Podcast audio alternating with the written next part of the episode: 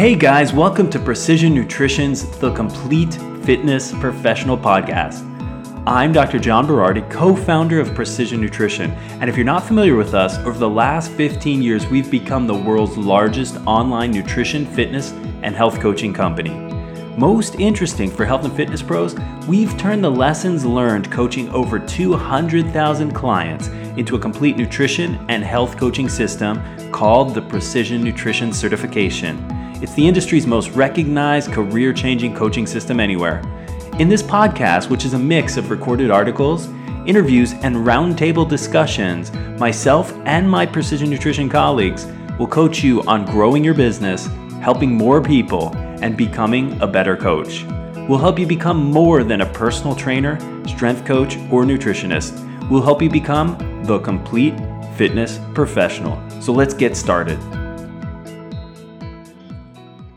So for the last three years, we've been running what many have called is the world's largest body transformation project. We've coached 6,000 clients completely online. I may meet these clients when I'm out in town or when I'm traveling for seminars and stuff like that, but in our coaching environment, it's completely online. They don't necessarily have a personal trainer. We don't meet with them. We just deliver our coaching information online. There's 6,000 of them in the last three years, and we're enrolling new clients at a rate about 4,000 a year now. And those clients have lost over 120,000 pounds. And I wanted to just show you some examples here. I've got some male and female examples. So this dude, Adam, here lost about 52 pounds in six months. Remember, this is completely online. He doesn't have a personal trainer. I'm not meeting with him three or five times a week. I'm just giving him some exercise strategies, giving him some nutrition tips, and he's doing the work. We've got Brian here who lost about 32 pounds in six months, but had obviously a very radical transformation. We've got this guy here, six months, 36 and a half pounds. He started out looking very average, and now he's totally ripped. Trevor here started out way heavier than some of the other guys, lost about 67 and a half pounds in 10 months. Scott here, got to apologize for the undies, but um, lost about 61 pounds in 10 months. Yano here, 75 pounds in about a year. I always joke with Yano, I'm like, dude, you went from like Homer Simpson to like, you're like, look as good as me, man. That's awesome. and then we have some female clients here. Kim lost about 24 pounds in six months. Amy lost about 37 and a half in eight months. Here's one of our superstars. She lost about 106 pounds in nine months on the program. Patricia here, she's 55 years old, and we all know that postmenopausal women shouldn't be able to get in shape. She lost about 54 pounds in a year.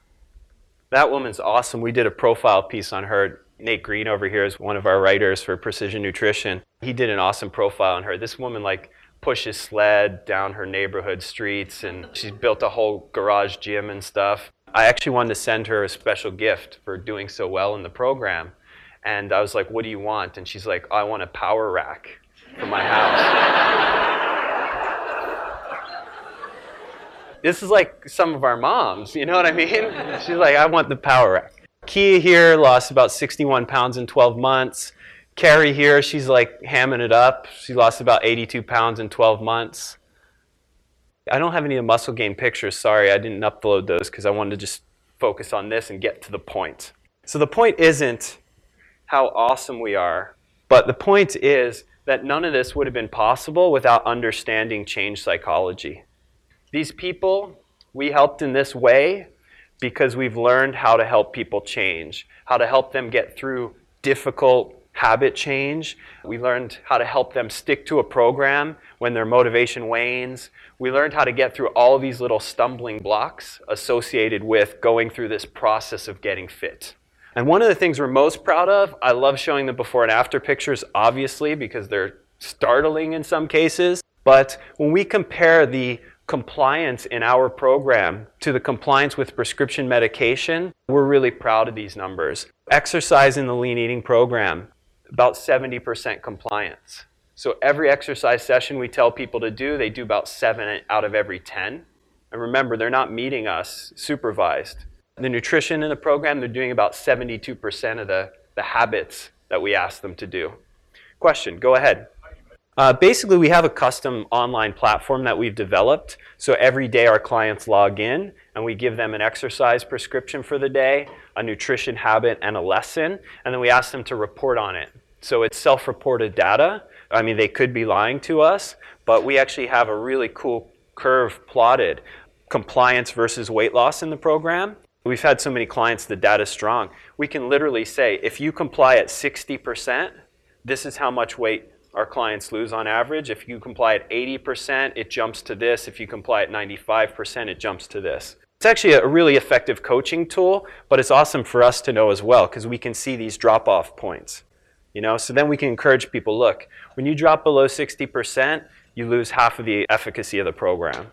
I don't know if these numbers look awesome to you, but they're awesome to me. If people are doing 70 to 75% of what we ask them to in the sessions at the gym and outside of those sessions, that's a pretty awesome accomplishment. And I hope if the program's designed well enough, that should be enough to get fantastic results. I don't ask people or need them to do 100%.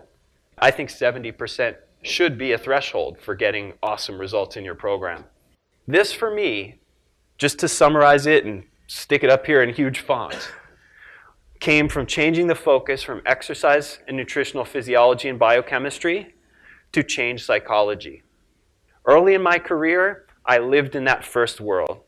Exercise science, nutritional science, I loved it. I wanted to know how things work. I was an athlete. I love working out myself. Let's dig into this, right? But the problem was, I was a hobbyist who was trying to be a professional. For me, I was just like, hey man, give me more. Give me dynamic mobility stuff, and give me prehab, and give me strength training and hypertrophy training and all this stuff. Give me more. I'll work out all day because I love this. But if I apply that same model to my clients, it's a mistake because many of them don't love this. They don't want to do more, they want to do less. So, where can I find the efficiencies? The reason most of us spend our lives in exercise physiology learning stage is because we're learning for us. If you want to be a professional, you need to also learn for your clients. And that's an area that you need to spend some time on. I hope I'm making a compelling argument here. So I want to go through some lessons, some key lessons that I learned in this change psychology realm. Obviously, I can't get into all of them today, and I posted just six books that are sort of synopses of everything. But I want to go through four key lessons that I learned. And these things should help you immediately. So the first is, is what I call coach to both sides of the brain. This is kind of an antiquated model of how the brain actually works. It's not 100% accurate, but I know you guys have all seen it before, and it'll make a little sense as an analogy. You've heard of right brain and left brain thinkers, right? So, left brain tends to be this sort of logical, analytical, relying on reason, questioning instinct, mechanistic, scientific, strategies, and structure type of thinking. These are our engineers and scientists and stuff like that. They're the left brain people. And our right brain people, these are intuitive, artistic, relying on emotion and reason and looking for patterns and holistic and imagination and beauty. There are artists and writers and fiction writers and creative people. When we talk to our clients, which side do we normally talk to? Left. How? Give me an example. Someone just give me an example of what that sounds like. This is how many calories, this is how many gra- math. If you do these strategies, you will lose this much weight. It's mathematic. And what if they don't follow a specific piece of advice you give them? How do we communicate our response to that to them? We usually take a rational approach. Well, I just need to sit down with them and communicate the importance of managing their stress. Maybe I'll give them an article to read. This was a compelling argument for me. It's all rational left brain stuff right? I remember I had a client, a coaching client. We have a certification program. And one of the women who went through the program contacted me and she was like, All right, so I started with my very first client today. She was so pumped and excited about this, right? She'd just been certified. She's got all these new tools. And we have these forms, like the forms we use. So she gives them to this one female client of hers. And after a week, the client hasn't filled out the forms. So she's a little bit like, oh, all right, well, that's okay. I'll just, I'll just ask her to do it again. After another week, the client hasn't filled out the forms. Now she's super sad. She just paid like $800 for nutrition certification, and she hasn't gotten past the forms yet with her very first client. Ah, oh, how frustrating, right? So I was like, well, what strategy are you going to use to get her to fill out the forms? And she's like, well, I just need to communicate the importance of these forms and how we can't do anymore until she fills out the forms. I think that's the wrong approach. The reason that client didn't fill out the forms isn't because her left brain thought it wasn't a good idea. It was because she had some fear or some scheduling problem or some other emotional right brain reason that was in the way. So if you talk to the left brain, she's going to go, I know, I totally, I totally get it. I know I should fill out the forms. But she's still not going to fill out the forms. So we have to talk to the right brain. One of the best books on this topic is Switch. I don't know if you guys love the book, but I, I think it's one of the greatest books on behavior change, introductive books to the topic that you can find. The Heath brothers, Chip and Dan Heath, they use this analogy basically, when we want to change behavior, we have to look at the process like this sort of elephant rider and path situation. So the elephant is your emotional brain, the rider is your rational brain, and the path is your environment. Let me extend the analogy to you guys. So there's a behavior change that you want to do. You want to eat more veggies or sleep more or not hang around toxic people, whatever it might be. The elephant, the emotional brain, is scared of almost any change, especially if it's a big one it looks like it's going to be hard. It conflicts with some core value that you have, whatever. And the rider, that's the rational brain, he's basically got this whip, and he's going to try and make the elephant go down that path even though it's scared. Have you guys heard about how willpower is kind of like a muscle? Well, this analogy really illustrates it well.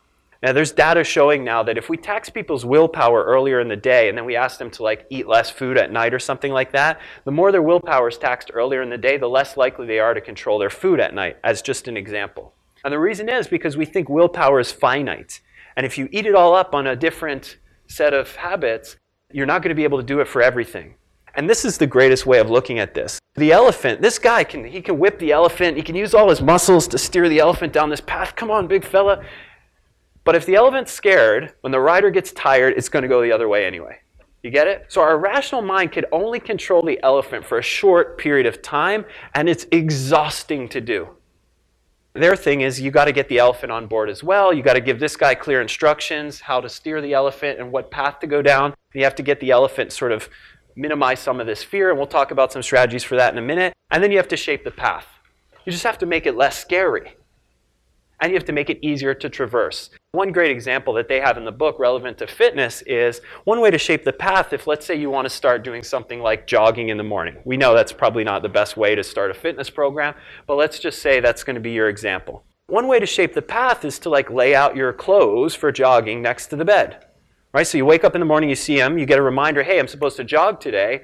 And now the excuse to, "Oh, I have to get changed," and it's it's out of the way. Like your clothes are right there you're shaping the path. That's one example. We could go over hundreds of examples. A negative example, a taking away example would be like get rid of the cookie bowl in the middle of the table in the kitchen.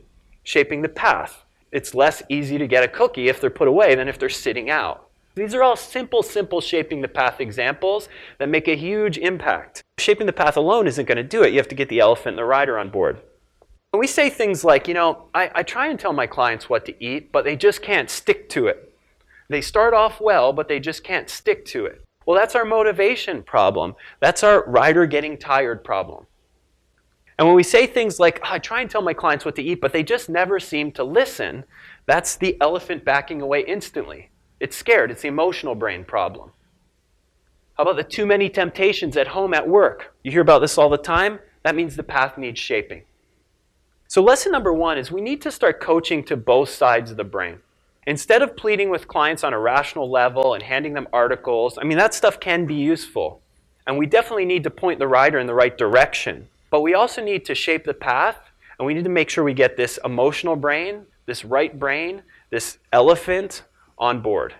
We do very, very little of this in the fitness world, and if we did more of it, change would be a lot easier for our clients.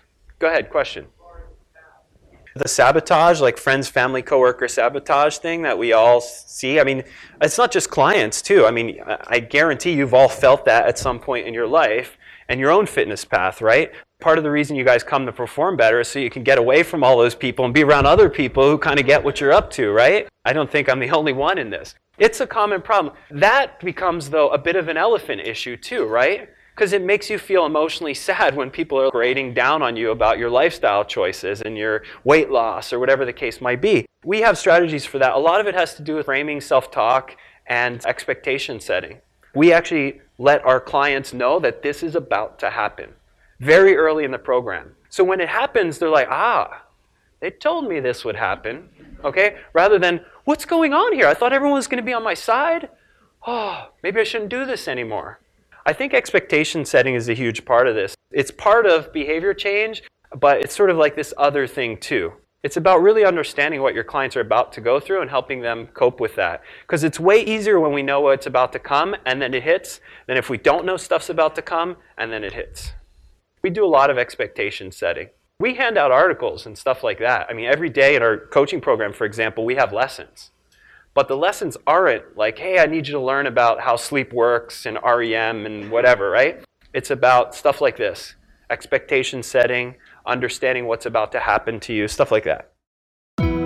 Okay, everyone, that's it for this week's edition of Precision Nutrition's The Complete Fitness Professional Podcast.